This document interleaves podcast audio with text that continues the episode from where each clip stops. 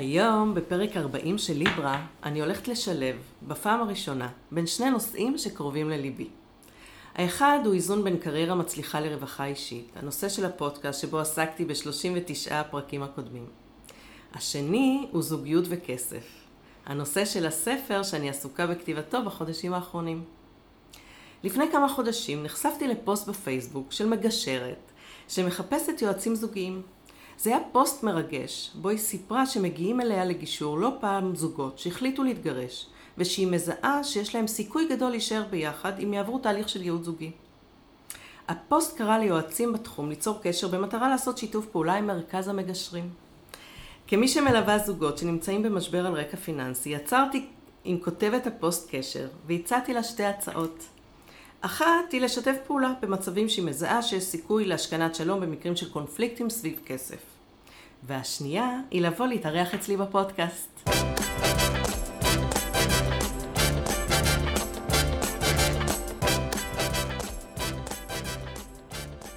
ברוכים הבאים לפרק 40 של ליברה, הפודקאסט שעוסק באיזון בין קריירה מצליחה לרווחה אישית, תחום שהוא מאוד יקר לליבי. אני שרית אמיתי ואני מאמנת עסקית. אני מאמינה שככל שאנחנו מוצאים דרכים להטעין את עצמנו באנרגיה ומונעים זליגות אנרגיה מיותרות, כך עולה הסיכוי שנצליח להגשים את עצמנו ולא פחות חשוב, ליהנות מהדרך. אני מזמינה לליברה אנשים מצליחים, מעוררי השראה, כדי שכולנו נוכל ללמוד מהם. גם מנקודת מבטם המקצועית וגם האישית, מהדרך שבה הם בעצמם מתמודדים עם אתגר האיזון בין תחומי החיים השונים. אשמח אם תשתפו אנשים נוספים בפרק זה או בפרקים אחרים שנהניתם מהם. כך תוכלו לעזור לי להפיץ את ליברה ואת הנושא שהוא מלאכת חיים מאתגרת לכל כך הרבה אנשים. האורחת שלי היום היא הילה מאור. הילה מאור היא המייסדת והמנכ"לית של המגשרים, המרכז המוביל לתקשורת ויחסים. היא חברה בלשכת עורכי הדין משנת 2005, לאחר שסיימה בהצטיינות לימודי משפטים ותואר שני במשפטים במסלול גישור ויישוב סכסוכים. היא מגשרת מוסמכת, מנחת קורסי הסמכה בגישור, פרקטיקום בגישור והתמחות בהנחיית פרקטיקום, גישור וגירושים. היא גם מאמנת זוגית, כלכלית ועסקית מוסמכת משנת 2006. שלום הילה מאור. שלום, וואו. הרבה זמן לא הזכירו לי את הקורות חיים, תודה. כן? זה כיף. יואו, תודה שהזמנת אותי. תודה שהגעת, ואני אומרת למאזינים שזו פעם ראשונה שנפגשנו. למרות שדיברנו אחרי הפוסט נכון. הזה, הייתה בינינו שיחה, ולמרות שאת היית מגשרת של בן זוגי וגרושתו, נכון ושמעתי מאוד. עלייך המון עוד לפני. נכון, אז איזה זכות. איזה הזדמנות טובה להיפגש. הכל מדויק ובזמן שלו. נכון. אז אני רוצה להתחיל במבחן קצר של איזון בין קריירה ל, אה, לרווחה. לפני שאני עוברת ככה לשאלון, איזה ציון את נותנת לעצמך? נגיד, באיזון. מה זה רווחה? שאלה. קריירה אני יודעת להגיד. מה זה רווחה? שאלה טובה, מה זה בשבילך רווחה אישית? מה מייצג את זה בשבילך? אה, רווחה אישית עבורי זה יציאה לחופשות. אוקיי. זה זמן משפחתי, זה זמן לתרבות ופנאי וסושיאל חברתי, אה, פנים מול פנים בעיקר, השאר לא נחשב מבחינתי. זה הרבה זמן התפתחות. Mm, אוקיי. Mm, okay. אני חושבת שזו רווחה. מקסים. אז עכשיו כשאת מסתכלת ב- ביחס של בין העבודה והקריירה למשאבים שאת מקצה, הזמן והכסף והפניות ל... וואו, אז מה הציון? את יודעת שאני עכשיו מפרקת את זה, להבין מה זה רווחה וקריירה, אנחנו כנראה מבינים מה זה. מבינה שכנראה אני יחסית מאוזנת שם. יופי.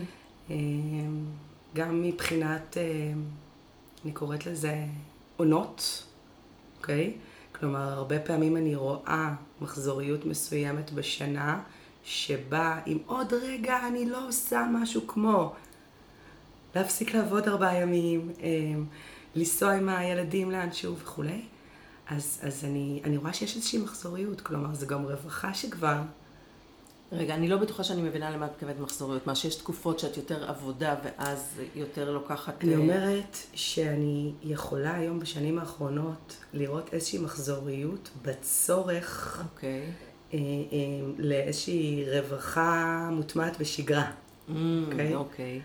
כלומר, היום אני ממש יכולה לראות ריטואלים של סוף אוגוסט, אוקיי? הקריירה לא יכולה להיות שם. הבנתי. בשיאה. אוקיי. אנחנו צריכים להתאים את עצמנו גם לאקלימי חיים, וזה האיזון האמיתי בעיניי היום, שוב, מההסתכלות שלי. נכון, את יודעת שהיה לי פה אחד הפרקים שדיבר, שדיברנו בו, הזכרנו את המושג תודעת ביצית.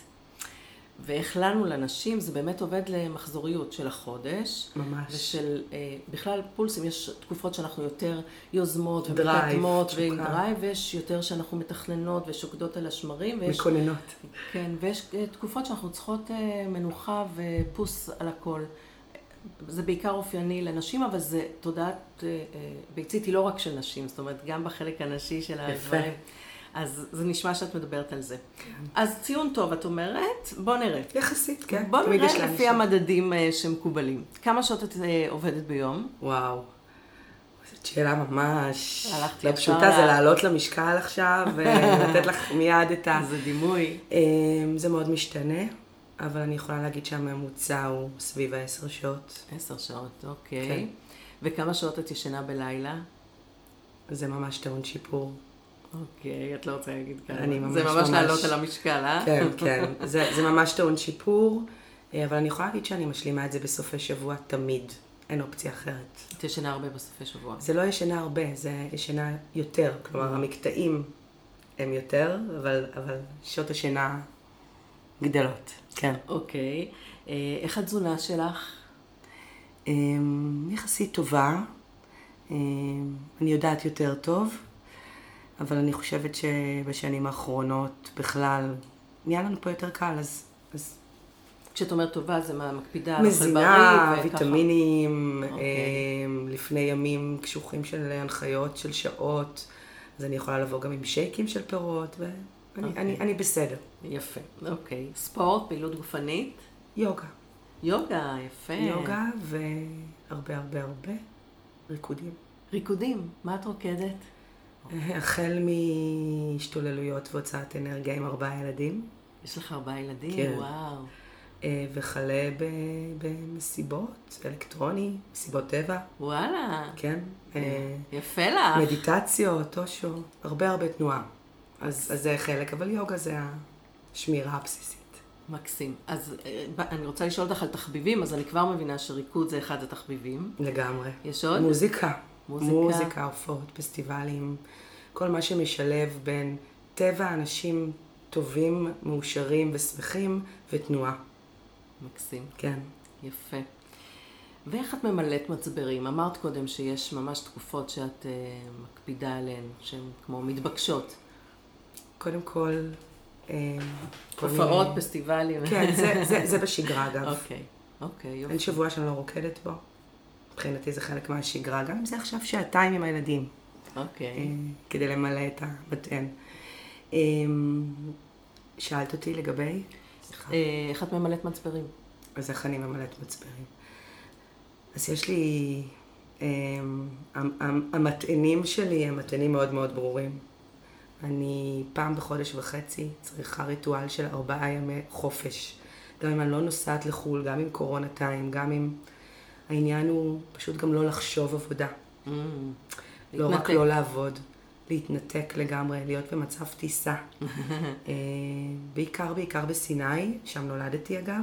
וואלה. כן, נולדתי בשארם א-שייח אה, להורים שהיו בחיל הים. באותה. תקופה, אופירה.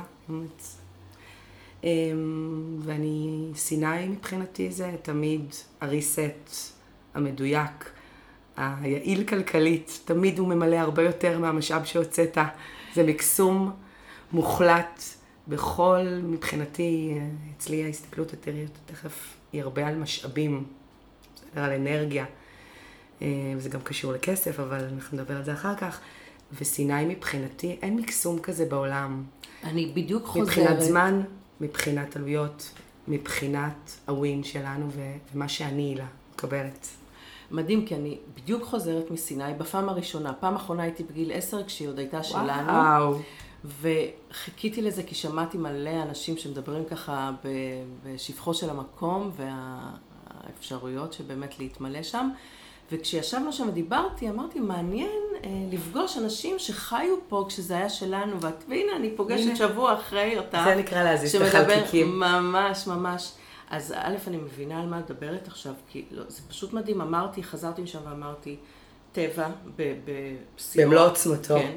מוזיקה, אנשים טובים שהיו איתנו, אוכל זול. פשוט, זול, ותנאים מינימליים, ואיזה אושר. אגב, לא חובת כמה תנאים מעט מינימליים. אנחנו צריכים. גם אם אתה צריך הרבה, זה בסוף במקסום יעלה מעט. נכון, אבל עדיין, ציני. אני פעם ראשונה הייתי בחושות, אמנם עם מזגן, מקלחת ושירותים, אבל הכי פשוט. אני אומרת, כמה מעט אנחנו צריכים בשביל להתמלא. מדהים שאת. עכשיו מביאה את. סיני. תחתכי את זה. אוקיי, אוקיי. אוקיי.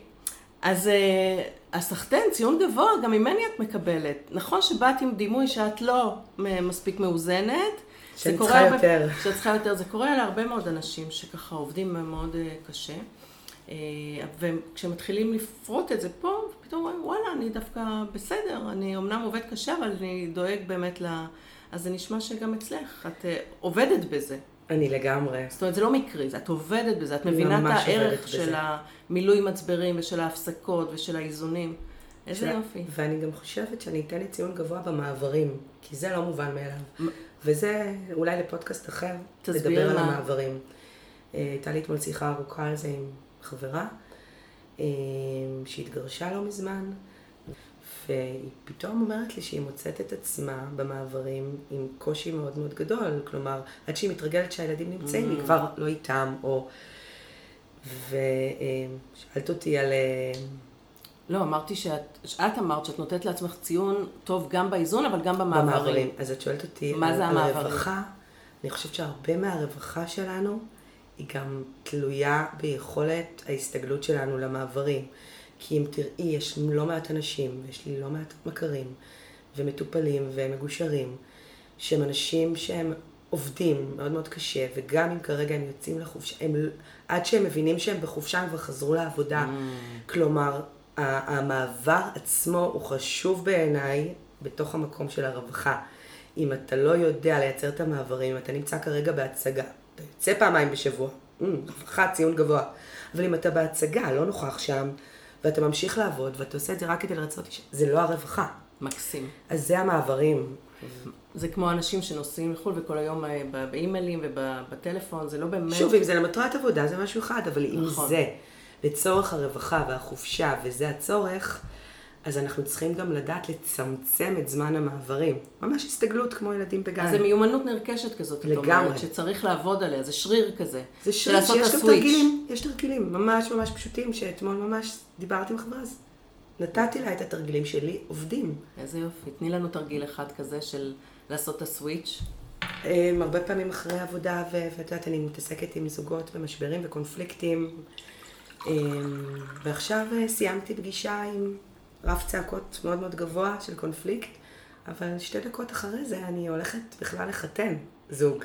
לחתן? אה, אני גם, כן, אני גם עורכת טקסי אהבה. באמת? כן. ספ- אה, אפרופו איזון, אוקיי. כיוון שפוגשת הרבה זוגות שבסופו של דבר בוחרים להיפרד ולהתגרש, והם עושים את זה אומנם בדרך יפה ומכבדת וחברית, אה, אבל יחד עם זאת האנרגיה היא של סוף, אז הייתי צריכה לאזן את זה לעצמי, הילה, אוקיי. על מנת אה, להמשיך גם את ה...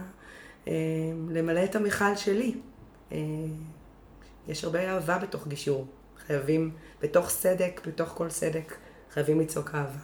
ואחד הדברים שממלאים אותי בזה, אפרופו הטענה, אולי לצורך קריירה, אולי בכלל לצורך אישי, אה, זה להנחות טקסי אהבה, בעיקר של פרקי ב', זה עושה לי את זה יותר. איזה יופי. אמ, אז, אז גם את זה אני עושה אפרופו איזון, וזה מה, איך אני עושה את המעבר, רצית כלי? אז סיימתי פגישה בכלל לגישור גירושין, אני יוצאת עכשיו. אני, קודם כל מקלחת, זה ריסט מושלם. נכון, של אוקיי. חמש דקות של שהוא כמו חמש שעות שינה והרבה הרבה הרבה אנרגיה. אבל בלי שום קשר, אפילו דברים פשוטים כמו נשימות מעגליות, או איזושהי תנועה של שמינייה כדי להכניס אותי לתוך הסנטר הקבוע שלי ולא להיות בסנטר של הפגישה הקודמת. אמ, אז יש כל מיני ככה, כל מיני כלים שלי עוזרים. עבודה, את מציינת. מצוין, עבודה עם הגוף, נשימות, מקלחת, תנועה. מוזיקה אחרת. כן, מעולה. שינוי אקלים, אני קוראת לזה. יופי. לשנות את האקלים. אז כבר אה, טיפ אה, מאוד משמעותי ממך שלא עלה ב, בכל הפרקים הקודמים, אני אוהבת ככה כן. ללמוד מכל אחד מהמרואיינים שלי, שבאמת זה לא רק הזמן שאנחנו מפנים לפעילויות שממלאות אותנו, אה, זה גם הנוכחות, ומעבר לזה זה היכולת לעשות את הסוויצ'ים האלה, את המעברים. אה, ואם אם זה קשה, כי הרבה פעמים זה קשה, כשעוברים ממקום למקום, אז יש איזושהי עצירה כזאת, שעושים נשימות, או מקלחת טובה, או איזשהו reset, אתחול מחדש, כמו שאנחנו עושים כן, לטלפון שהוא מתחמם. בדיוק, להיות מודעים לריסט הזה. שצריך לעשות. יא, איזה יופי, תודה. אני שמחה שסיפרת, ככה, לא ידעתי, זה לא כתוב בשום מקום, שאת עושה גם טקסי נישואים, אז אני מבינה שאת מאמינה בזוגיות? זאת אומרת, אחרי כל המקרים שאת זה רואה, הקרקע הכי פוריה להתפתחות, לצמיחה, לבריאות, לשמחה. זה בעיניי הבסיס לא טוב האדם להיות לבדו, ואני חושבת שזה לא העניין של הלא טוב לבד, אלא אנחנו הרבה הרבה הרבה יותר טובים בעיניי כשאנחנו פועלים מתוך אהבה וביחד. יש משהו שבאחד ועוד אחד בתפיסת עולם שלי, ואת זה אולי כן מצאת כתוב, כי את זה אני נכון, כבר שנים תכף אומרת- אני אצטט אותך, כן. אין שום אפשרות לאחד להיות שלוש, אבל לאחד ועוד אחד בקלות אפשר להיות שלוש, וגם יותר אגב, גם שלושת אלפים. אה, וזה לפי כל כלל בטבע. אה, וזה זה בעיניי המהות, זה הבסיס, זה, זה... אני יכולה להגיד לך שבתוך הסתכלות שלי, ואני ב-80% מחיי הבוגרים אה, במערכות יחסים זוגיות, אנחנו הרבה יותר טובים שאנחנו בתוך זוגיות טובה, כמובן, אוקיי. כן? אה, אז נכון, באמת מחקרים מראים שכשהזוגיות טובה ועובדת ויש שיתוף פעולה ויש את אותה סינרגיה שאת מדברת עליה, אז חוויית הרווחה אה, זה גם סוג של אה, מטען, קשר טוב ומערכות יחסים בכלל זה אה, משאב מאוד מאוד חשוב שמטעין אותנו ונותן לנו באמת תחושה של רווחה, שאנחנו יכולים לחזור הביתה, להיטען ולצאת לעולם ככה מלאים, ובדיוק ההפך, זאת אומרת אנחנו מסתכלים גם מה גוזל מאיתנו אנרגיה, כשיש קונפליקטים, כשמערכת היחסים הזוגית לא טובה, זה אחד מהגזלני אנרגיה אה, הכי גדולים. אבל אני. ממש ממש שמחה, את יודעת, כש...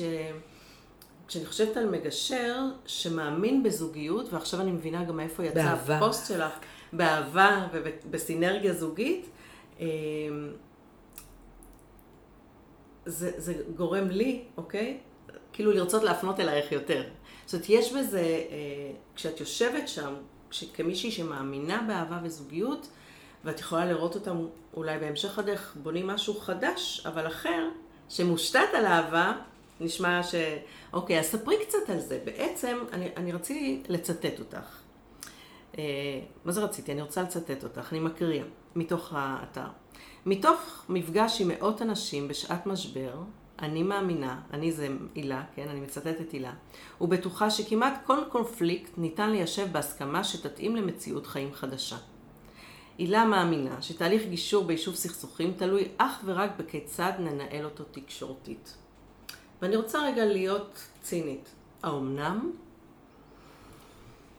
זו, קודם כל זאת אמונה, וזו אמונה שעוזרת לי לעזור לכמעט כל מי שאני פוגשת. אז האומנם, אני, אני יכולה להגיד לך שכמו כל דבר בחיים זאת בחירה. ואם מישהו בוחר כרגע להסתכל על זה ולהגיד, ברור שכן, אז כנראה שיצליח לו.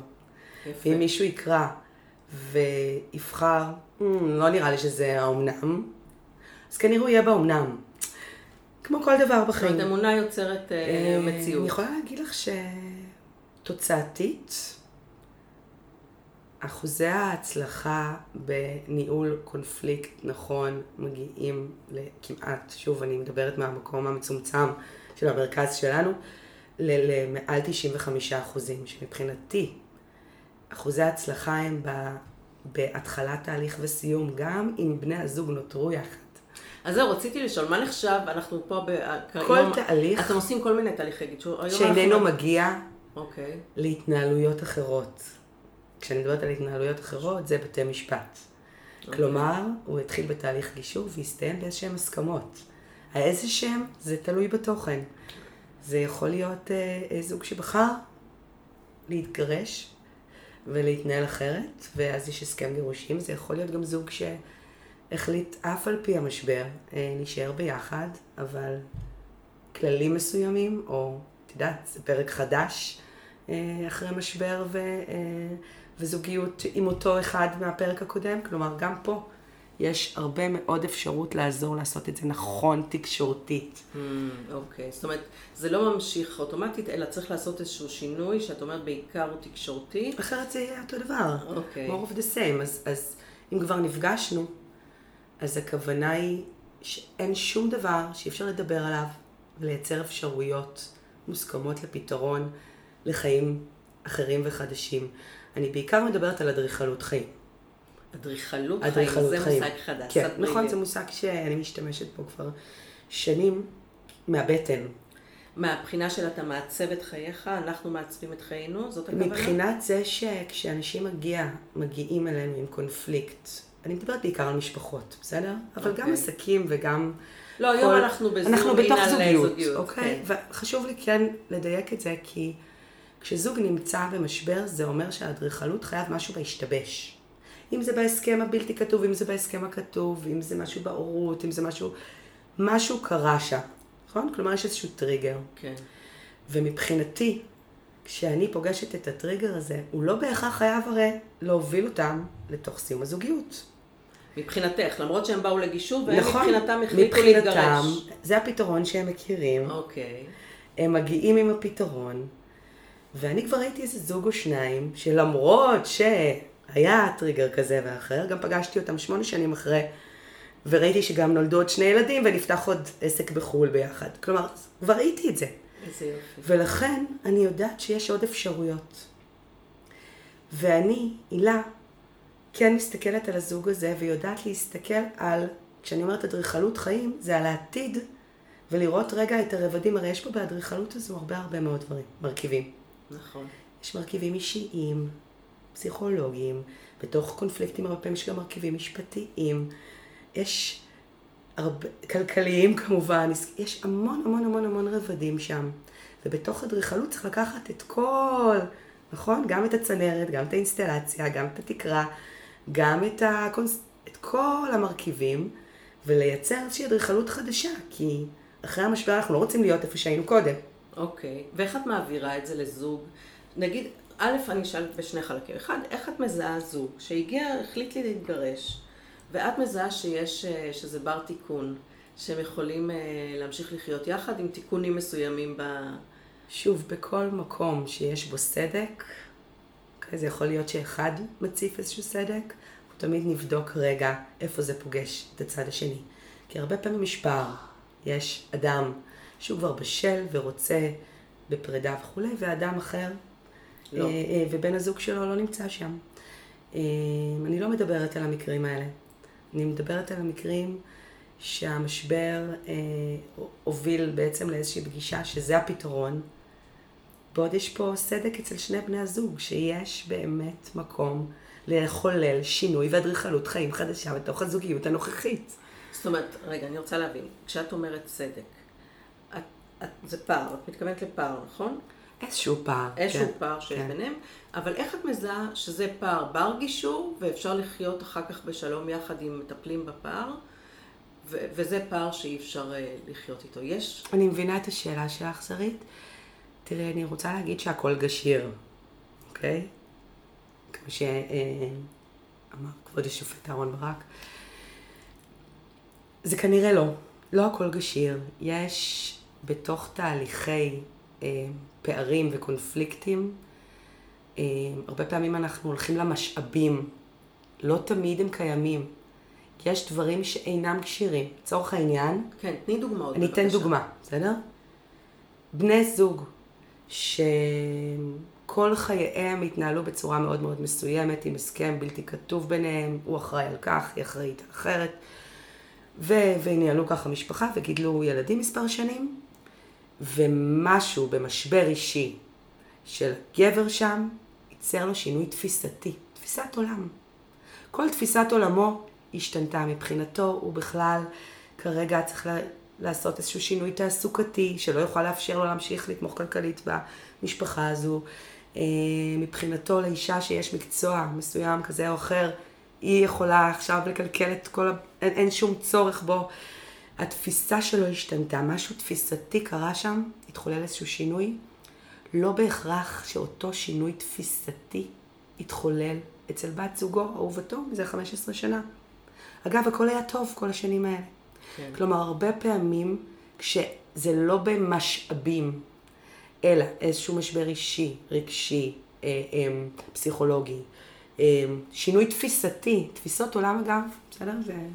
בתקופת הקורונה הגיעו אליי שתי קבוצות בעבודה וביקשו שאגשר על כל הפער שיש לגבי התפיסה לחיסונים. אז אמרתי להם, יקרים, חבל על הזמן והכסף, אני לא יודעת לגשר על תפיסות עולם. אם תמצאו את המגשר שיגיד לכם את זה, לכו. Okay. אוקיי. אני, אני עוד לא פגשתי אותו. בתפיסות עולם, באמונות, בערכים, מאוד מאוד קשה לגשר. במה אנחנו כן מגשרים? Oh, כן. במשאבים, בצרכים. אוקיי. Okay. כל צורך שלנו, בני האדם, אפשר לפרק אותו למשאב. לצורך העניין, אני הילה, יש לי צורך אה, אה, בביטחון בתוך מערכת יחסים זוגית. הביטחון עבורי הוא בעצם האכפתיות היומיומית, הנוכחות, אה, בזה שבן זוגי מכין לי ארוחת ערב, ואני יודעת שגם אם אני לא אוכל כל היום, יש לי איזשהו עוגן. כלומר, זה הביטחון שלי. עבור מישהו אחר, הביטחון שלו זה בזה שבן זוג שלו לא נוכח בכלל, אבל הוא יודע שבסוף כל חודש זה, זה, זה הכסף שנכנס, ו, וזה עבורו ביטחון ואין שום צורך. ברגע שהצרכים שלנו יש שם פער במילוי שלהם מבחינת משאבים, שימי לב, לא מבחינת כן. תפיסת עולם וערכים ואמונות. אוקיי. כי זה מייצר עמדות ועקרונות, זה לא גשיר. אני מדברת אך ורק על צרכים. כל מה שאפשר להוריד למשאבים, לזמן, לכסף, לעשייה, לאמירה, להתנהגות, להודעות, לכל דבר שהוא תקשורתי. אמ, אז, אז הוא בעצם גשיר. מעולה. אז תני לי לשקף גם... אז הוא ממקסם ש... צרכים. עכשיו, רק במילה אחת, מה זה גישור? אוקיי. למי... מי, מי, מעולה, כן. ממאזינייך שפחות אה, מכיר את העולם הגישורי וניהול הקונפליקטים והסכסוכים, אז גישור, במה שנקרא, בהגדרה הפשוטה שלו, זה צד שלישי, אובייקטיבי, ניטרלי, שזהו תחום מומחיותו, לסייע ליותר משני אנשים, בסדר? כלומר, זה לא קונפליקט אישי. כן. אמ, שני אנשים ומעלה. שני אנשים ומעלה, בהגעה להסכמות מבוססות אינטרסים, צרכים. זה ההגדרה הגדולה. וברגע שאנחנו מבינים שהמטרה שלנו לסייע לאנשים, למקסם את הצרכים של מי? של שניהם, בתוך הקונפליקט. על ידי מה? על ידי משאבים. אוקיי. אז זה גשיר. אז את מבינה מה לא גשיר? אני גש... תפיסתית. אני, אני אשקף, mm-hmm. גם בשביל לראות שאני הבנתי וגם בשביל ככה לחדד את הדברים. בעצם את אומרת, שאני שאלתי הרי על זוג שמגיע, איך את יודעת לזהות? אז קודם כל, מה שאת אומרת, כשאת מזהה שיש פערים במשאבים ובצרכים, ולא בתפיסות ובעמדות. זאת אומרת, כבר, זאת אומרת, הם בטעות חושבים שהם צריכים להתגרש, אבל הם, לא, הם פשוט לא מכירים אופציות אחרות, ויכול להיות שאם היא צריכה ביטחון שהוא לא נותן לה, ונתרגם את הביטחון למשל, שלה, והוא בול. פתאום ידע מה הוא צריך לעשות בשביל לתת לה את תחושת הביטחון ולהפך. עוד דבר שאמרת, שקורים מצבים שהנישואים והזוגיות אה, עובדת מצוין, ואז קורה משהו בחיים, יש איזה משבר, אה, פיטרו מישהו, הורה נפטר, אנחנו מכירים כל מיני משברים כאלה של... משברי גיל, 40, 50. משברי גיל, נכון. במקרה נתת דוגמה של גבר שבמשבר, אבל אנחנו יודעים שהרבה נשים בשנות, אה, בגיל המעבר חוות משברים, שהן פתאום רוצות לשים את עצמם קדימה, ו, והגבר מתערער מזה. זאת אומרת, מה עד עכשיו היה טוב ומה קרה פתאום. אז לא משנה, בכל מקרה משבר של כזה אמצע החיים, ש, שמפר את, את הסטטוס קוו שהיה במשך הרבה שנים. ואת בעצם אומרת, אני כמגשרת, הם חושבים שהם צריכים להיפרד, אבל אני עוזרת להם לעשות את העדכון גרסה לקשר, נכון? עדכון גרסה שבו אומר, אוקיי, דברים השתנו, אבל בוא נראה מה אתה צריך עכשיו. אתה צריך שהיא תיקח יותר הובלה, שהיא תיקח יותר אחריות על הכספים, את צריכה שהוא... זאת אומרת, זאת מייצרים השיחה. איזון מחודש, כן. מייצרים איזון מחודש, אוקיי. כן. יפה. אז ההבחנה שלך, אני חוזרת, היא בין להסתכל האם הפערים הם בעמדות ובתפיסות, ששם יותר קשה להשפיע. זה נגיד כמו חילוני ודתי כזה קצת, נכון? לדוגמה. למשל. זה, שוב, גם את זה אנחנו מורידים למשאבים בסוף. יכול להיות, נכון. כן. אבל את אומרת, אם אנחנו צריכים להסתכל איפה הפערים, לבין פערים בצרכים שלא ממולאים, ש... ו- ושם אפשר הרבה יותר להשפיע. לגמרי. מקסים, הבחנה נהדרת. אוקיי. אה, את יודעת איזה שיר שמעתי בדרך לפה? איזה? אמרתי, זה מצחיק שאני שומעת אותו בדרך. של אייל גולני, שאמר, אם אין לחם אין אהבה. יא. אמרתי, בא לי לפתוח את הפודקאסט עם זה. אם אין לחם אין אהבה. זה, כאילו, אף פעם לא הקשבתי לזה. אבל יש בה, במשפט הזה מלא. אה, מקסים. מלא קושי. אה, נכון, זה אפרופו גם כסף ורוחניות, דיברנו לפני השיחה שלנו, ככה על, ה, על התפיסות השונות, ש, שיש הרבה פעמים תפיסה רווחת, שצריך לבחור או חומר או רוחניות, וזה גם כמו אם אין קמח אין תורה. אוקיי? ממש, כן. ואני באמת חושבת, אה, כמי שמתעסקת בכסף וזוגיות, שהרבה מאוד אנשים מאמינים שאם היה כסף, אם היה יותר כסף, אז גם היחסים היו יותר טובים, והכסף הוא עושה את הבלגן, ואני אומרת בדיוק ההפך. היחסים לא רק שיוצרים יותר כסף ורווחה כלכלית, הם, הם גם מאפשרים, אה, זאת אומרת, לא רק את היצירה, אלא גם את החוויה של הרווחה, אוקיי? כשהיחסים טובים, פחות צריך כסף, אוקיי? בוודאי. אה, אני פוגשת הרבה זוגות ש... אז ספרי לי קצת באמת, הזוגות שבאים עם סכסוך כלכלי. תני לי ככה איזה סיפור עסיסי. את יודעת, יש לי עכשיו אה, כמה זוגות שיש שם עניינים, אה, את יודעת, זה גם משפחות מוצא, אז זה בדרך כלל מאוד מאוד מעורבב. מאוד נכון. אחד הקונפליקטים שחוזרים באמת בצורה קיצונית, זה הורים שתומכים בילדיהם במהלך חיי הנישואים שלהם. אה, אם זה לרכוש דירה, אם זה לזכור בצורה סיסטמטית את החודש, כל מיני אה, אה, תמיכות כלכליות של משפחות המוצא. ואז הזוג נקלע לאיזשהו משבר, שאיזושהי משפחה אומרת stop it. אוקיי. ואז משהו בלוחות האלקטרונים זז שם, ואז כשהם באים להיפרד, כל הקונפליקט נסוב סביב הכסף שחייבים לאחת המשפחות בדרך כלל. זה, אם זה היה מאוזן, כנראה זה לא, זה לא עולה. וואלה, זה שכיח? מאוד מאוד, אני לך- עכשיו כמעט כמעט התפוצץ לי גישור על הדבר הזה, כי, כי, כי היה שם ייעוץ משפטי שאמר, אה, בבית משפט ייתכן וההלוואה הזאת לא תיחשב הלוואה. כלומר, מבינה? כלומר, בשביל הייתכן הזה, יכלו פה ילדים עכשיו להיות בארבע שנים של תהליך גירושים נוראי. אז אני מקווה שזה מאחורינו, אבל תביני את המורכבות. כלומר, הרבה פעמים בזכות הסיוע הזה, שיש שאומרים שזה הלוואה, יש שרואים בזה מתנה. הרבה פעמים הם הצליחו בכלל לרכוש בתים וכולי, ויש תמיד איזושהי הכחשה לגבי החלק היחסי הזה. של הצד שנתן כן, פחות. כן. של הצד שלפעמים גם לא נתן בכלל. אוקיי. וזה מה שמוביל אותי ל, ל, לזה שהכסף הוא רק הביטוי הפיזי למשהו אחר. כמובן, אני מניחה שאת מדברת על זה בלי סוף. נכון, לגמרי. אני אשמח אבל לשמוע אותך מדברת. אז, אז אני אה, יכולה להגיד שיש לי עכשיו איזשהו מקרה של בני זוג שזה לא פעם ראשונה שאני פוגשת. אגב, הם הגיעו כבר בעבר כמה פעמים. לא נפרדו. אה, זוג עם ארבעה ילדים קטנים. עצמאים שניהם. חוו גם קורונה לא פשוטה. אה, שכל פעם מחדש האישו הזה עולה, אבל הוא גם, הוא גם עכשיו הגדיל כבר קומה, כי החוסר הזה בעצם מוביל כל הזמן ללקיחת הלוואות, ואם זה מאחים, אם זה מהורים. תמיד של כבר- אותו צד? אז זהו, שעכשיו זה כבר נהיה גם חברים. והתחיל להיכנס הרבה חוסר אמון שם, מתוך הסטרס הכלכלי.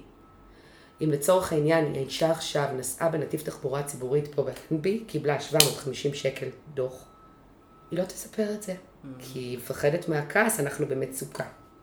רק אתמול הלווינו מ... ואז פתאום הוא רואה את הדוח. הפרעת אמון מספר אחת. מספר שתיים, כמה השאלת מהחברה הזו? והיא אומרת לו עשרת אלפים שקלים, והוא עושה אחד ועוד אחד ומתקשר לה בן זוג של אותה חברה, ושואל, והוא אומר לו, אני יודע ש-12,000 שקל יצאו אליכם. אוקיי. ואז היא מספרת שאחותה שמגיעה מחו"ל פעם בכמה שנים, מגיעה והיא נורא רצתה לעשות לה יום ספה, והיא ידעה שאם היא תבקש ממנו, לא יש... אז היא אוקיי. שיקרה. והיא לא רוצה לשקר יותר. אז מה הפתרון? להתגרש. Mm, כן, לא רוצה לשקר יותר. אוקיי. את מבינה מה אני אומרת כרגע? אני מנסה להבין. זה הפרות אמון קטנות שמייצרות, אמ, אני אקרא לזה הפרת אמון גדולה. אבל רגע, התבלבלתי ותעשי לי כן. סדר. את אמרת שאחד הדברים השכיחים שמגיעים ככה קונפליקטים סביב כסף, זה שמעורבים גם ההורים, משפחות הורים, משפחות, המוצא, נכון. שמלווים הרבה פעמים כספים, תומכים, והרבה פעמים אין איזון. זאת אומרת, צד אחד נותן יותר וצד שני פחות, ואז מגיעים לאיזשהו שלב ש, שבו יש, אה, אה, מה, כעס, אה, תחושה של אה, ניצול, אה, הרגשה ש... מה? הרגשה. של ניצול ותסכול, ו... ושאם אני כרגע, כצד שנתן את זה, אוותר על זה, Mm, אז זה יכלה גם את משפחת המוצא, ויש פה ילדים, כלומר, מה שאני באה לומר זה, ה- ה- הניואנס הכלכלי הזה, הוא הרבה פעמים, אם הוא לא מסודר ומוסדר משפטית, כלומר, אם אתם כהורים שומעים עכשיו את הפודקאסט, אוקיי, יופי. ואתם נותנים לביתכם חצי מיליון שקלים לצורך רכישת דירה, בעוד הצד השני לא נותן חצי מיליון, נותן 200. הוא לא נותן כלום, הוא נותן 400, לא משנה. אוקיי. היה ואתם רוצים להגן על החלק הזה בתוך פרידה, צריך לעגן את זה משפטית. אם זה, שוב, יש כל מיני דרכים, בסדר? אוקיי, הסכם אז יש כלים, וכולי. סבבה. יש את הייעוץ המשפטי הנכון, אבל המטרה היא להבין ש- מה זה הכסף הזה, מה הביטוי שלו. אם אני נותן אותו לשני בני הזוג, הוא כנראה לא ישוב בהמשך ולא נוכל לכרסם אחר כך, מה שנקרא, את, את, את מבינה אם מה קורה. נתתם מתנה לזוג, זהו, זה מתנה זה. לזוג, אתה לא יכול לבוא אחר כך כשמתגרשים ולתבוע... יהיה מאוד קשה משפטית לתבוע את זה, וכנראה שגם זה לא אוקיי. יצליח. אז הרבה פעמים את אומרת, את מגיע- מגיעים זוגות שיש עניינים סביב זה. דוגמה אחרת שנתת, זה להפרות אמון. אוקיי. שהן על רקע כלכלי, אוקיי? שהן בעיקר, בעיקר, בעיקר נובעות מתוך פחד ואימה לשתף בסכום ההוצאות האמיתי, מהמם. בעיקר אפרופו ענייני רווחה, בסדר? כן, נתתי דוגמה של קנס אמנם, אבל... קנס או מסאז' אמרת. אה, ספא. כן, אז אני אומרת, כן. אבל בעיקר בענייני דברים של עונג, כלומר אם זה. היה עכשיו סבל ובריאות, זה היה לנו יותר קל. לחשוב על השחרור של הכסף הזה, אבל אם כרגע מדובר בעונג או באיזושהי אה, התפתחות או טיפול אפילו, כלומר זה זוג שהגיע והוא אמר, אין לי כסף לשלם לגישור. אז זו נקודה חשובה, אני רוצה להדגיש אותה. אי נאמנות כלכלית, זה אומר באמת שמישהו אה, מסתיר מהצד השני כל מיני הוצאות. דברים שקשורים בהוצאות הכנסות. כלכליות, גם הכנסות נכון, בוודאי. וגם אה, הוצאות. אה, יש לי כמה מקרים שאני מתארת בספר, למשל מישהי שעוזרת להורים שלה, אוקיי? בלי לספר לבעלה. כי היא לא סמכה עליו שהוא יסכים, והיא לא רצתה לקחת את הסיכון שהוא לא יסכים, וההורים שלה חולים, והייתה צריכה לעזור להם. והוא גילה את זה. וכשהוא גילה את זה, היה שם אה, קונפליקט מאוד מאוד כי גדול. זה הפרת אמון חמורה נכון.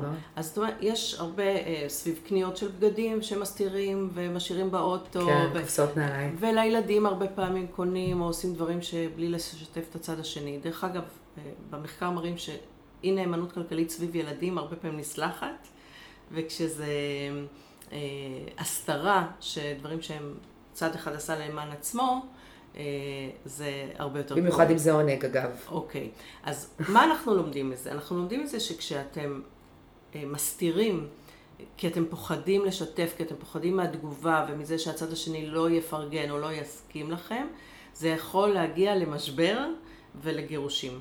ממש ככה. אוקיי. אבל- בכלל חוסר כנות ושקיפות נכון. כלכלית ומעורבות אגב גם, אפשר לדבר על זה.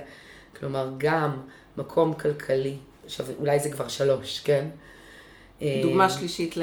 אוקיי. לא, אני אומרת שאולי זה כבר נושא שלישי, כי זה, אמ, דיברנו על, דיברנו על בעצם, על משפחות כן. מוצא, ו, ו, ודיברנו על הפרות אמון, של חוסר מעורבות ושותפות.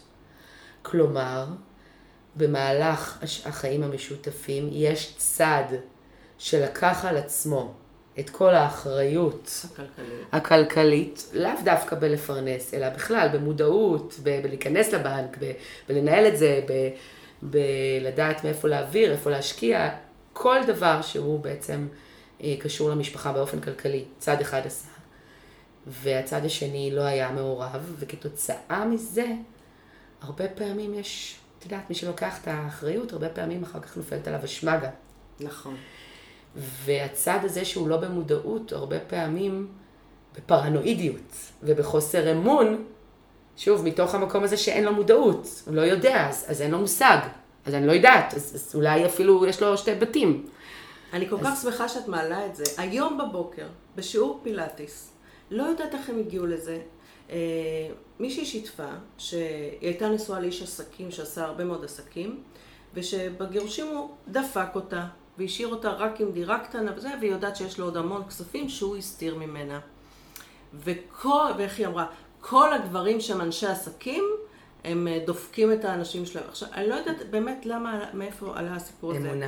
אה, אבל אמרתי לה, אז היא שאלה אותי, מה דעתי? כאילו ב- ב- בהקשר של הספר שהיא יודעת שאני כותבת. אז אמרתי לה, תראי, קודם כל אני נגד הכללות, אני בטוחה שיש אנשי עסקים כאלה וכאלה. אבל אני גם שואלת איפה האחריות הנשית. עד כמה, אני לא מדברת עליה ספציפית, אבל כמה נשים במשך שנים שהגבר מפרנס ועושה עסקים, בכלל רוצות להיות מעורבות, לדעת מה קורה עם הכספים, ללמוד לנהל אותם, להתעניין. זה מאוד וה- והכי חשוב, להוקיר את הגבר שלך על זה שהוא מאפשר לך רווחה כלכלית ולא להתייחס לזה כמובן מאליו, כי מבחינתו זה התגמול הכי גדול שלו. זאת אומרת, אם הוא עושה כסף ואת נהנית ממנו והוא מפרנס אותך ואת ילדייך ברווחה, את, את כולכם, והוא לוקח את התפקיד הזה, כל מה שהוא צריך הרבה פעמים זה הכרה הכרה, והערכה. לגמרי. ש, שזה בהחלט, וזה, וזה הסינכרוניות הזאת שמאפשרת. מדויקת, ושם עכשיו, הרבה פעמים כשאת הפער. אישה, ואמרתי, אני לא יודעת על מי את מדברת, אבל כן. אותה אחת ששיתפה בפילאטיס, אבל אם אותה אישה במשך שנים התייחסה אליו כמובן מאליו לכסף שהיא מקבלת, ו, וכאילו מגיע לה כי היא נשואה, ולא התעניינה ולא הייתה מעורבת, שלא תתפלא שאחר כך אה, הסתירו ממנה כספים. לא שאני מצדיקה את זה, ממש לא מצדיקה ברור את לי, זה. ברור לי מה את אבל זו אומרת. דינמיקה של יחסים שאחר כך יוצרת כל מיני... את אה, יודעת, זה, זה, זה בדיוק העניין בעצימת עיניים. כאילו כשנוח לי אני אעצום עיניים, ועכשיו, כשאני פותחת אותם, אני רוצה לדעת מה עשית בשנת ככה וככה, ולצורך מה נהייתה הלוואה. כלומר, זה מה שקורה הרבה פעמים. אה, לא, לא לוקחים אחריות על ה... יש לומר כשטוב ומוצלח וזה, אז הכל בסדר, וכמו שאת אומרת, אפילו גם לא בהכרה, נכון. הרבה פעמים. אה, ואז כשמגיעים לתוך המשבר, אז תחשבי לאיפה זה יכול להגיע, להאשמות וכולי. ועוד דבר שאני אה, אה, פוגשת, זה, זה בעיקר גם זוגות ששניהם אין להם מושג. נכון. שזה המקום הכי הכי קשה להיות בו. כלומר, מספיק אחד שיש לו מושג כדי אולי לייצר אה, את המקום העובד הזה מבחינה כלכלית. אוקיי, כן, אבל אנחנו קחי אותי. נעצור פה כן. רגע בנושא של זוגיות וכסף, כי נראה לי שאנחנו יכולות לדבר על שעות, זה כן. אה, שעות. אה, ונחזור רגע לנושא של רווחה. מה, ש, מה שמעניין אותי ככה לשמוע זה שזוגות שמגיעים להסכמה ומתגשרים, וגם הם נפרדים בסוף, אבל הם ממשיכים לייצר איזושהי מערכת יחסים בריאה, עם תקשורת טובה, עם דאגה משותפת לילדים וכולי. אין לי ספק שזה משפיע על ה-well-being של כולם. ברור. נכון? גם של הילדים כמובן, ו- וגם של כל אחד מהם. אני רואה דוגמה באמת של אה, שרון בן זוגי עם אה, גרושתו, וממש מעורר קינה איזה, איזה קשר יש להם. אה, מהניסיון שלך, כמה זה באמת שכיח? זאת אומרת, כמה באמת הם... כי בדוגמאות שלי יש סביבי, גם אם היה גישור, אחרי זה יש המון כעסים ויש המון התחשבנויות. ו... זאת אומרת, אין לא היה תהליך באמת. אה, אם ככה, אז לא היה תהליך באמת, באמת? זה אומר כישלון של תהליך. הגישור? תשמעי, אני לא באה להאשים שום דבר, אני באה להגיד מה תעשו נכון בפעם הבאה. איך שהתהליך מתנהל, משפיע בעיניי כמעט במאה אחוז על פרק החיים הבא.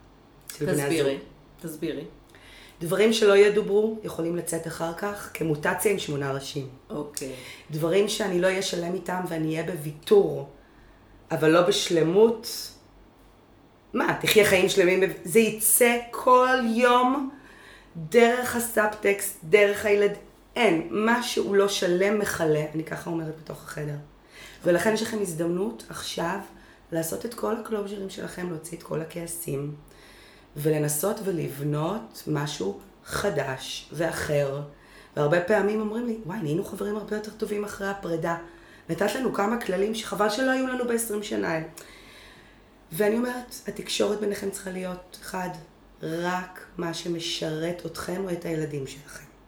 לא יהיה פה שום דבר שלא מקדם, שמדבר על העבר, שיש כל מיני כללים שבעצם זה הניהול הנכון של תהליך כזה. Okay. אם אוקיי. התהליך מסתיים ששני הצדדים הרגישו לא שלמים, או שצד אחד אומר זה לא ישים לי, איך תהיה חברות, איך תהיה שותפות, איך יהיה את הצורך האכפתי הזה של הצד השני יהיה טוב, אני בכלל לא רואה את המקום הזה, אני ויתרתי, אני רע לי, הוא לא רואה אותי, אני צריך להסתכל.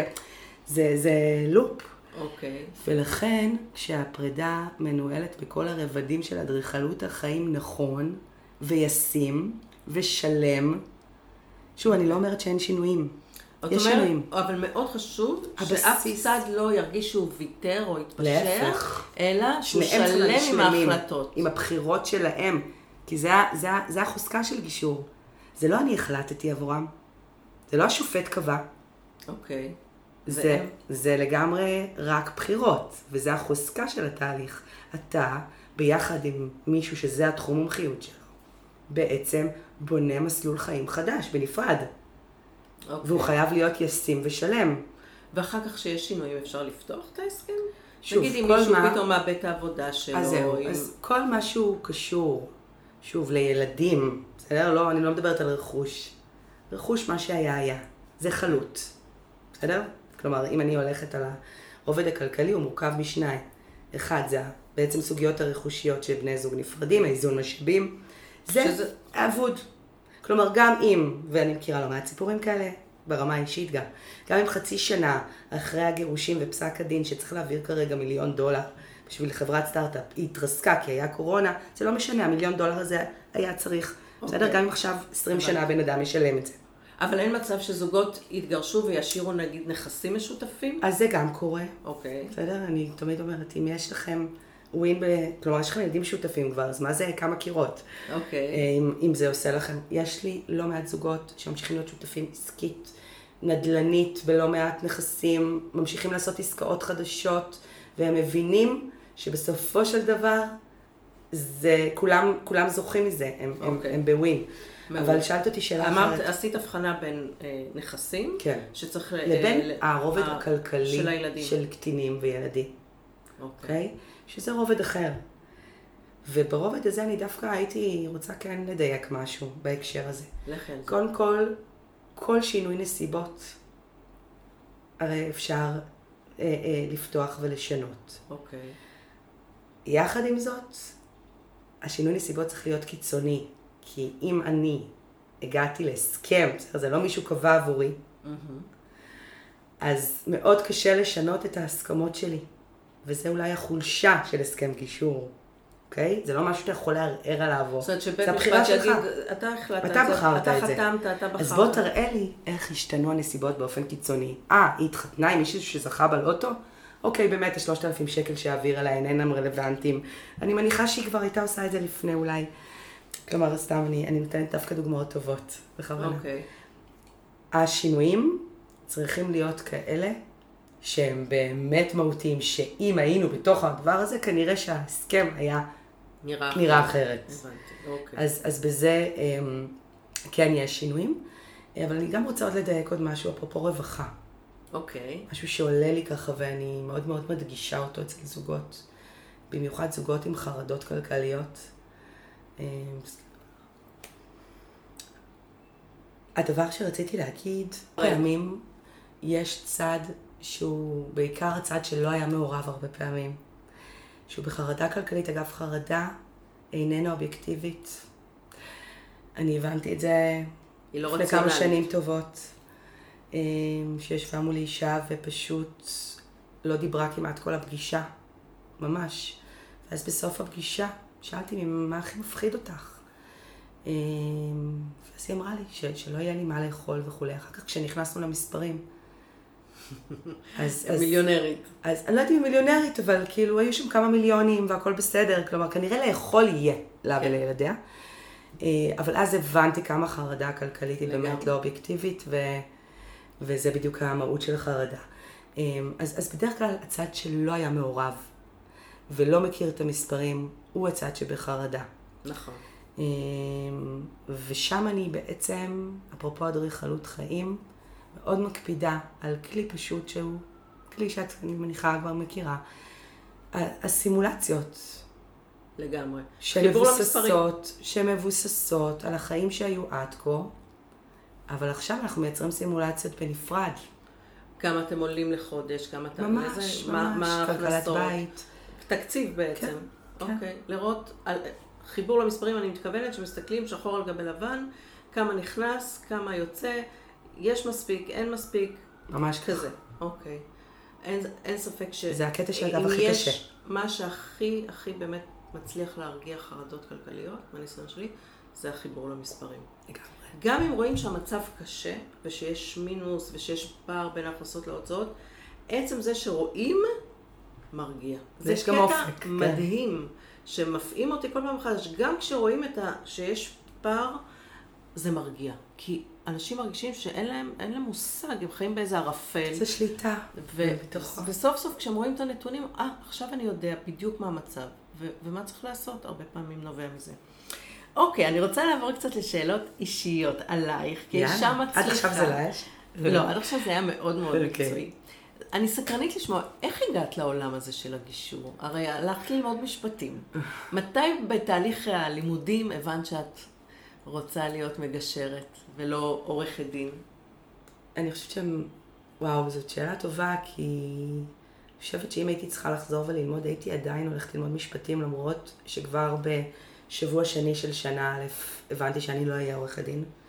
לא הייתי אומרת לך, אני אהיה מגשרת. לא ידעתי לומר את זה עוד. אבל ידעתי שאני לא אהיה עורכת דין. וואלה, בשבוע השני של שנה א'. ממש, ממש. אמ, ובכל זאת המשכת ללמוד. והמשכתי ללמוד, הייתי מצטיינת, אה, לקחתי את הלימודים מאוד ברצינות, רציתי, את יודעת, גם להיות משמעותית, הייתי אחר כך מתרגלת, האקדמיה הייתה מאוד מאוד אה, לרוחי.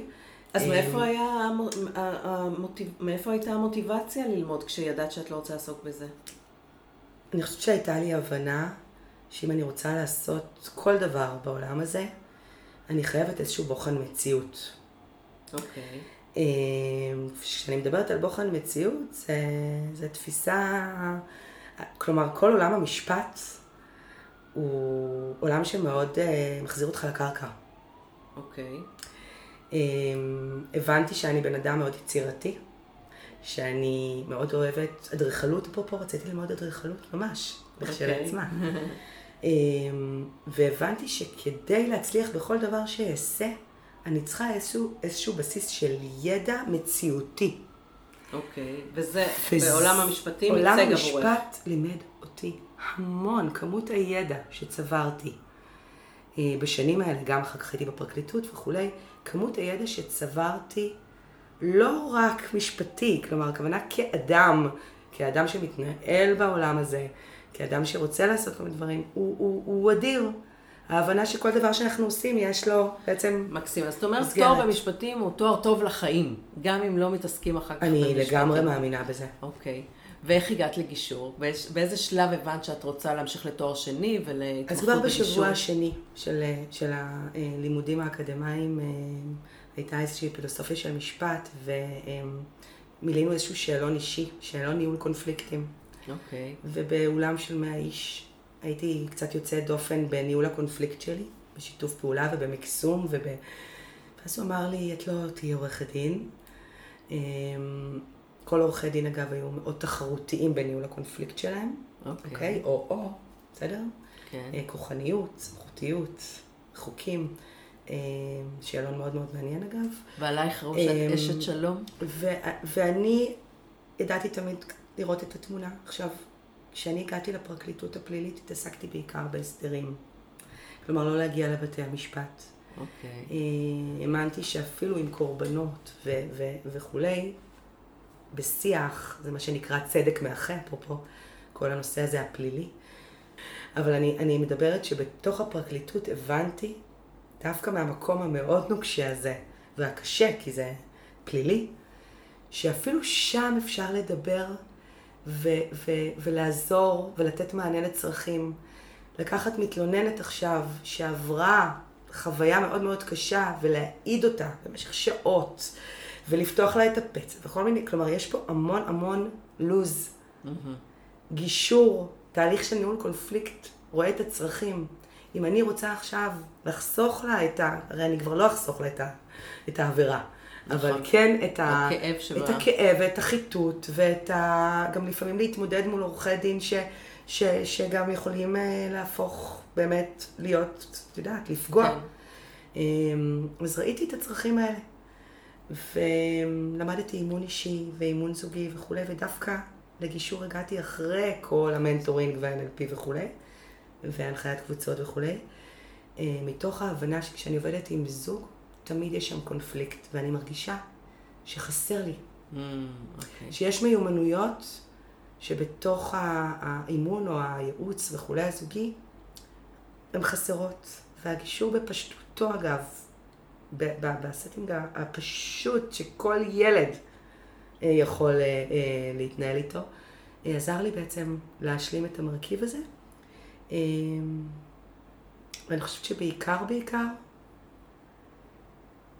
מי שהשפיע עליי לעשות את השינוי הזה, זה כל העורכי דין שפגשתי בדרך בשנותיי הראשונות. היו כאלה שאמרו לי, יואו, יש לך הסתכלות אחרת? רגע, תני לי להקשיב למה את אומרת פה. כלומר, הרגשתי שיש לי איזושהי בשורה בהסתכלות שלי. אוקיי. Okay. וגם ההבנה שבהרמוניה פותרים דברים הרבה יותר. אה, אה, שוב, אמרתי לך שיש לי איזשהו פטיש כזה של משאבים. אז פחות אנרגיה, מקסום. ניהול קונפליקט בגישור, זה משאבים מינימליסטיים ומקסום מטורף. וככל שהפער בכל דבר בחיים. הוא שם, דיברנו על סיני קודם. כן.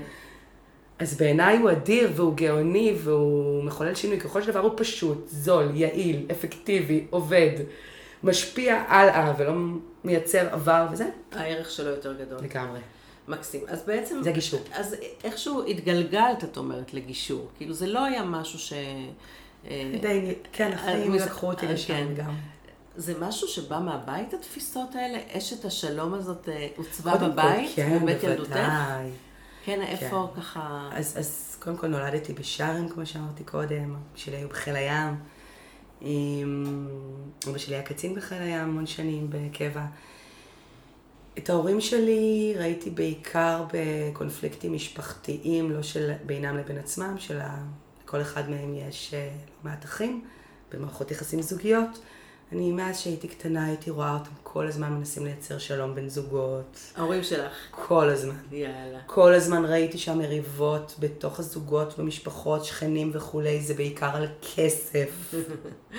אפרופו. כן, זה גורם מספר אחד לקונפליקטים בזוגיות, אם אני לא יודעת אם את יודעת. זה מטורף, לא, לא ידעתי, כן, חשבתי... זה מה שהמחקר מראה, כן. באמת? כן. זה לא מפתיע אותי האמת. גם אותי לא. באמת לא מפתיע, באמת. כן. שכמובן הכסף הוא סימפטום. זה ביטוי פיזי. בדיוק. ביטוי פיזי לתקשורת לקויה, לחוסר מעורבות, שותפות, כנות. אז ראית את הורייך משכיני שלום. ממש, בקרב תמיד. זוגות שהם אה, במשפחה. חברים, אה, שכנים, כל הזמן היו יושבים איתה בנפרד איתו, ואז תקשיבו, דיברנו. הוא ישנה עבודה, אני זוכרת ממש גם פתרונות והסכמים בעל פה כאלה. וואי, ממש יצאו. הם זוג מאוד מאוד חזק שנמצאים מגיל 14 ביחד. ההורים אה, שלך? כן. אז יש לך גם דוגמה בבית לזוגיות טובה. כן, לגמרי. מקסים. ואם אני... אמ, אה, ואיך, סליחה. אז איך הגעתי לגישור? לא, הבנתי איך הגעת אה, כן? לגישור, אני, איך הגעת למגשרים, להקמת המגשרים, שאני מבינה שאספת. אוקיי, כן. אה, אחת המגשרות שלך אני מכירה אפילו אישית, גלית יניב. או, איזו זכות. כן, מקסימה, מקסימה. מה שנגרע דומה, מושך דומה. לא סתם את אומרת גלית יניב. לגמרי אנרגיה. מקסימה. Um, ככה, um, אני כל החיים התעסקתי בהנחיה, אני מאוד אוהבת להנחות, ללמד. Um, כשהנחיתי את קורסי הגישור והייתי ביומיום שלי בקליניקה של גישור משפחה לאורך כל השנים, תלמידים פנו אליי וביקשו להצטרף לקליניקה. ואמרו, את כל הזמן מלמדת שהגישור המקצועי ביותר הוא גישור בקו, בשניים. Mm-hmm. אני רוצה להצטרף אלייך, ו- וככה זה התחיל באמת uh, לגדול. בהתחלה uh, ככה צירפתי לגישורים איתי אנשים בתחילת הדרך, ולימדתי אותם את כל העולם הזוגי הזה, המשפחתי, בפרקטיקה שלו. ולאט לאט קלטתי שאני לא יכולה להגיד, אבל אני, אני, אני לא בן שאוהב להגיד לא. אני על כל דבר, כן, נמצא את הפתרון, נמצא את הדרך. תמיד יש עוד אפשרויות. מקסים, אוקיי.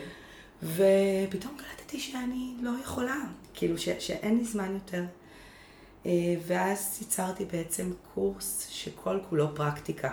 כלומר, אנשים כן עדיין מגשרים בפרטי, איתי, או עם מגשרים אחרים, אה, שהם למעשה אה, מגשרים כבר ותיקים ומנוסים. זאת קולגות. או אמיתים. קולגות, או אנשים שאנחנו עובדים ביחד בתוך מגשרים והם כבר ותיקים. אוקיי. מה שאני אומרת זה שלמעשה נוצר איזשהו בית מקצועי אדיר, שיש בו תוכנית שהיא לא רק לימודים, אלא כולם מגשרים בו זמנית בכל רחבי הארץ בתהליכי גישור זוגיים, מביאים את זה לתוך קורס לעיבוד, לשיח. Mm. אם גם מנחים אה, אה, מובילים כל אחד בתחומו והמקצועי. אני בעצם מרכזת את כל התוכנית הזו. זה למעשה קורס גישור בסיסי, אוקיי? אוקיי, שזה מה שנקרא הפרקטיקום? הפרקטיקום אז... הוא אחרי הקורס גישור הבסיסי. נכון, כן. בעצם, אם אני מבינה נכון, אני לא בטוחה שקלטתי, הפורמט הזה של המגשרים, הוא איזשהו סוג של אה, אה, שילוב בין קורס שמלמד. תוכניות, כן. תוכניות. תוכניות הכשרה. תוכניות הכשרה. לבין מרכז גישור עובד. אוקיי, מבחינתי... שאפשר ממש להיכנס לקליניקות ולראות איך ה... לגמרי, כי מבחינתי לדבר על זה לא לעשות את. אוקיי. אפרופו המנטורית שבי והאימון. ולעשות את זה לגשר. ולכן הצענו תוכניות כאלה שלמעשה כל הזמן מתעסקים בגישור, לא רק בלדבר את זה וללמד mm. את זה mm. אקדמית, okay. אוקיי. אלא בית ספר, בעיקר בית ספר פרקטי, שמגשר, מה שיכול לייצר win כל הזמן. למי? אם זה מתמחה, אז יש לנו המון פרו בונו. אנחנו עוזרים לזוגות שמצבם הכלכלי mm-hmm. לא יכול לאפשר להם... אה, אה, מגשר ותיק. מגשר פרטי, ותיק וכולי. אז אנחנו... אבל אז יש שם מגשר שעושה supervision ו... תמיד. Okay. אגב, okay. אני, אין תהליך שנמצא גם אם עכשיו בקריית שמונה, שאני לא יודעת את השמות של האנשים, את הדילמות, את, ה... את הכל. את הסופרוויזורית הראשית. אני, אני, אני, זה חלק מה, מהאהבה שלי. כל סיפור הוא עולם, ו, וגם אם אני לא נוגעת בו פיזית, אני רוצה אז רגע, כשזוג פונה למגשרים, את בעצם מחברת להם את המגשר הרלוונטי? זאת אומרת, זה קאדר של מגשרים שנותנים... מגשרים, בעצם... קודם כל מגשרים בדרך כלל בקו. לא אה, זה מה שרציתי לשאול. מגשרים בקו? בקו. אוקיי, מקסים. אוקיי, כלומר אולי כלכלית זה נשמע פחות מוצלח. שזה אה, עולה יותר. לא. אה, לא? אז למה לא, פחות מוצלח? כלכלית, עסקית. לך, הבנתי, עסקית. כן. אוקיי. אמ, את יודעת, תמיד מגשרים אומרים, הייתי מת לגשר ביחד, אבל בואו, זה לא משתלם. אז לא, אנחנו לא משיתים את זה על הלקוח. תמיד המטרה היא ווין. אוקיי. אה, אבל אנחנו מוצאים, כן, בדיוק את הדרכים הנכונות לשלב על מנת שיהיה ווין לכולם, לא רק לבני הזוג, גם לנו. אה, גם אפשר יש... להפרות אחד את השני, גם ללמוד אחד מהשני. גם מעולמות אחרים, יש רואי חשבון שהם מגשרים, עורכי דין, מטפלות זוגיות, אה, אנשי הייטק שהתגרשו בעבר וזה הייעוד שלהם והם מגשרים איתנו. אז זה עוד נקודות מבט. המון, המון, המון, אין סוף. אוקיי. ותגידי, אני ככה בתחקיר עלייך חיפשתי אה, נתונים אישיים. גרושה, נשואה, אימא, לא, לא מצאתי כלום, זה בכוונה? לא נכנסת ככה... אז ל, לרשתות החברתיות? נכנסתי. כן? לא כתבת? כתבתי אימא, כתבת כן, שאת אימא, כן. אבל לא כתבת כמה ילדים, אני לא כן. לא יודעת אפילו בת כמה את. אז אני ב-21. נראית מצוין, אני רק לא יודעת. תודה רבה. אני חודש הבא 44. אהה. אהיה בת 44. ילדה. אימא לארבעה. ארבעה? אה, וואו. ליה בת 16, אוריה בן 13, אייל בן 12 ודריה בת 7. אה, לפני ארבע שנים אה, אב ילדיי ואני נפרדנו. Mm. חלק ממשבר חיים, בסדר? משבר גיל ה-40. עברנו משבר מאוד גדול שלא צלחנו אותו. אה, הפרק של 21 שנה הסתיים. אה, למזלנו ולמזל הטוב של ילדינו, אנחנו אנשים מאוד הרמונים, וידענו לנהל את זה נכון, ועד היום אנחנו מנהלים את האימפריה הזאת בשני בתים. אה, בוודאי שנעזרנו באיש מקצוע. עם כל זה שיכולנו לעשות את זה בלילה אחד ביחד. אני חושבת אוקיי. שמאוד חשוב להיעזר באיש מקצוע. אגב, על אחת כמה וכמה, אם יש מישהו שהוא מבין בזה. אז נאה דורש נאה מקיים. לגמרי. לגמרי. אוקיי. לגמרי. אין אופציה אחרת. אז אתם לא. סנדלר שהולך יחף.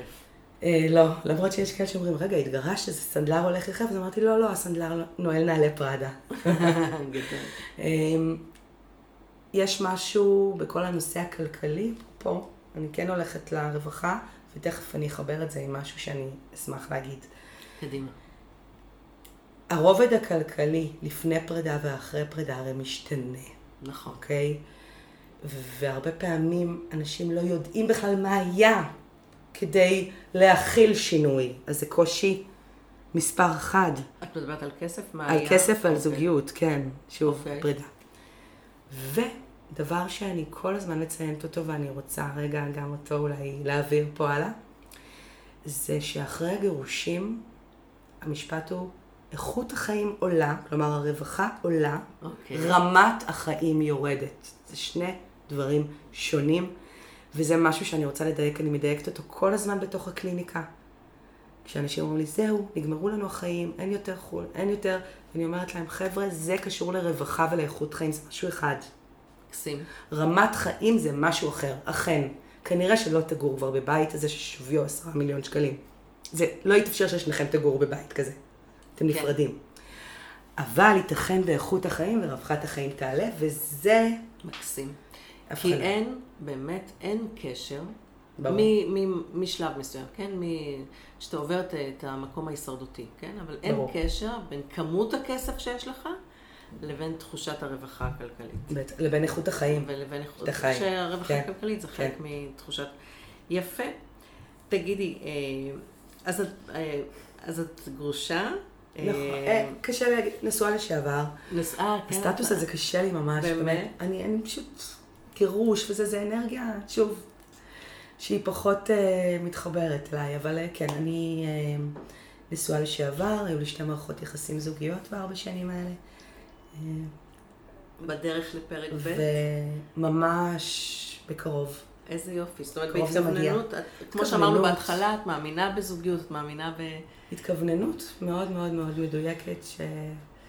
שאני חושבת שאני כבר בגיל כזה שהבנתי אה, כמה דברים שהייתי רוצה שיהיו לי בראשית הדרך. זו ההזדמנות לתקן, את אומרת. לגמרי. לקחת את כל מה שלא עבד וללמוד ממנו. הרוב עבד, נשאיר את העבד. אוקיי, סבבה. מה שעבד עבד. ומה שלא עבד, למדנו מזה, ואפשר עכשיו... אה, ותודה על זה גם, על, ה...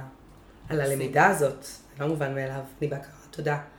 כל אחד שלימד אותי איזשהו שיעור בדרך. מקסים. אז מה החלום? חוץ מפרק ב' שאפשר אה, אה, האמת, לעשות בו חלום תיקון. פשוט. האמת שהחלום שלי פשוט. שנחיה בעולם אה, שבו בכל רגע נתון נשקיע את האנרגיה שלנו בטוב, רק בטוב, בלתת, ב... בשפע של כל אחד, של מה שיש לו. הרי לכל אחד יש את המשאבים הטובים שלו. אה, זה, זה החלום, ובפשטות אני עושה הכל כדי, אה, את יודעת, בפינתי הקטנה, כדי להיות שם. אה, שקט נפשי, לדעת לדבר, לפגוש בעיקר אנשים מחייכים, שמחים, בריאים, אה, עם איכות חיים, ואני חושבת שיש לזה הרבה הרבה חלק במה שגם את עושה בעולם הזה. אז את יודעת, אני ככה מנסה במילה אחת לסכם את כל מה שאמרת. כזאת חיובית. את רואה בעין, יש לך עין טובה, כן. שרואה ככה איך בכל מצב אפשר לצמוח ממנו, איך בכל מצב אפשר אה, אה, לשדרג. אמרת אדריכלות, אז אני שומעת ככה באמת אפשרות ככה אה, לשדרג את, ה, את המצב. אה, את מאמינה באהבה, מאמינה ביחסים. אה, מקסים בעיניי. זאת אומרת, לבוא למגשרת ש, שמאמינה באהבה, כמו שאמרתי בהתחלה, נשמע לי יתרון מאוד מאוד גדול. אני אוהבת אנשים, כן, זה ניכר. אני אוהבת אנשים. אין ניכר. אדם שישב בחר ואני לא אמצא מה לאהוב בשלוש שניות. וואו. אני אומרת למגשרים שלי, קחו שלוש שניות, תמצאו מה להתאהב בבן אדם הזה. מה? כן. אין אופציה ש... שנוכל להאמין בו שהוא יגיע למקום הזה, הטוב, השלם, המלא, אוקיי? אם אנחנו לא נאמין בו, אז יודעת. נכון. תודה לך. תודה, הילה, ובהצלחה בלהמשיך להשכין שלום בעולם, ו... אמן. ושהעין החיובית שלך והעין הטובה שלך אה, ימשיכו להנחות אותך. ואני יכולה גם לאחל לך משהו. ברור. בתור מישהי שיש לה המון המון השפעה בטח על אה, לא מעט זוגות, אז, אז קודם כל אני רוצה שימשיך ויהיה לך שפע לתת את כל הדבר הזה שאת נותנת. אמן. ותודה על השפע ועל זה שהזמנת אותי. אה, ובתור מישהי שיודעת גם מי זה בן זוגך, אז כנראה ששפע תמיד נמשך לשפע. אה, אז אני מאוד מאוד מאוד מודה לך על הזכות הזו אה, להיות חלק מהדרך הזו ומהייעוד ומהתוכנית הזו. תודה על זה. תודה. בהצלחה ושנה טובה. אנחנו וואו, אמן. ממש ערב של חג. שפע, ו... כן. ואתמול אמרה לי המטפלת שלי, אגב, כאילו לא כלכלית ולא... אה, להיכנס לחג בלי שום גבייה, שום חובות, שום מינוס, בשום מקום. בש... שאנחנו הכל- לא חייבים או שלא חייבים לנו? שאנחנו חייבים, הכל שלא חייבים לנו ושאנחנו לא חייבים. אוקיי. כלומר, אני הולכת לבדוק בגבייה אם יש מישהו שלא שילם ממש, לי. ממש ככה. כלומר, להיכנס לראש השנה, נקיים. בלי מח... נקיים, אפילו אם אתם צריכים להוציא איזה רישיון רכב, אוקיי? לפני ראש השנה. יש משהו מאוד מאוד מאוד נקי, ומזמן לנו מלאות חדשה. זה מזכיר לי שלצערי אני לא אה, התגרשתי בגישור, היה מאבק משפטי, ולקח שנה עד שהצלחנו להגיע להסכם. ההסכם נחתם שעה לפני כניסת ראש השנה, לפני וואו. 11 שנים. שעה, והרגשתי באמת שזו הייתה מתנה לחג. בוודאי. אין כמו להיכנס לחג נקי, ללא מחויבויות, ללא התחייבויות. ועם זה שאתה יודע שהכל הכל מסודר, כי זה מאפשר לנו בעצם לבנות שנה חדשה. נכון, אין, אין, אין פה מינוס. נכון. עוד להשלים נכון. על השנה הקודמת. נכון. אנחנו מתחילים מההתחלה, קומה ראשונה. תודה רבה, הילה. תודה, שנה מדהימה. תודה. אמן.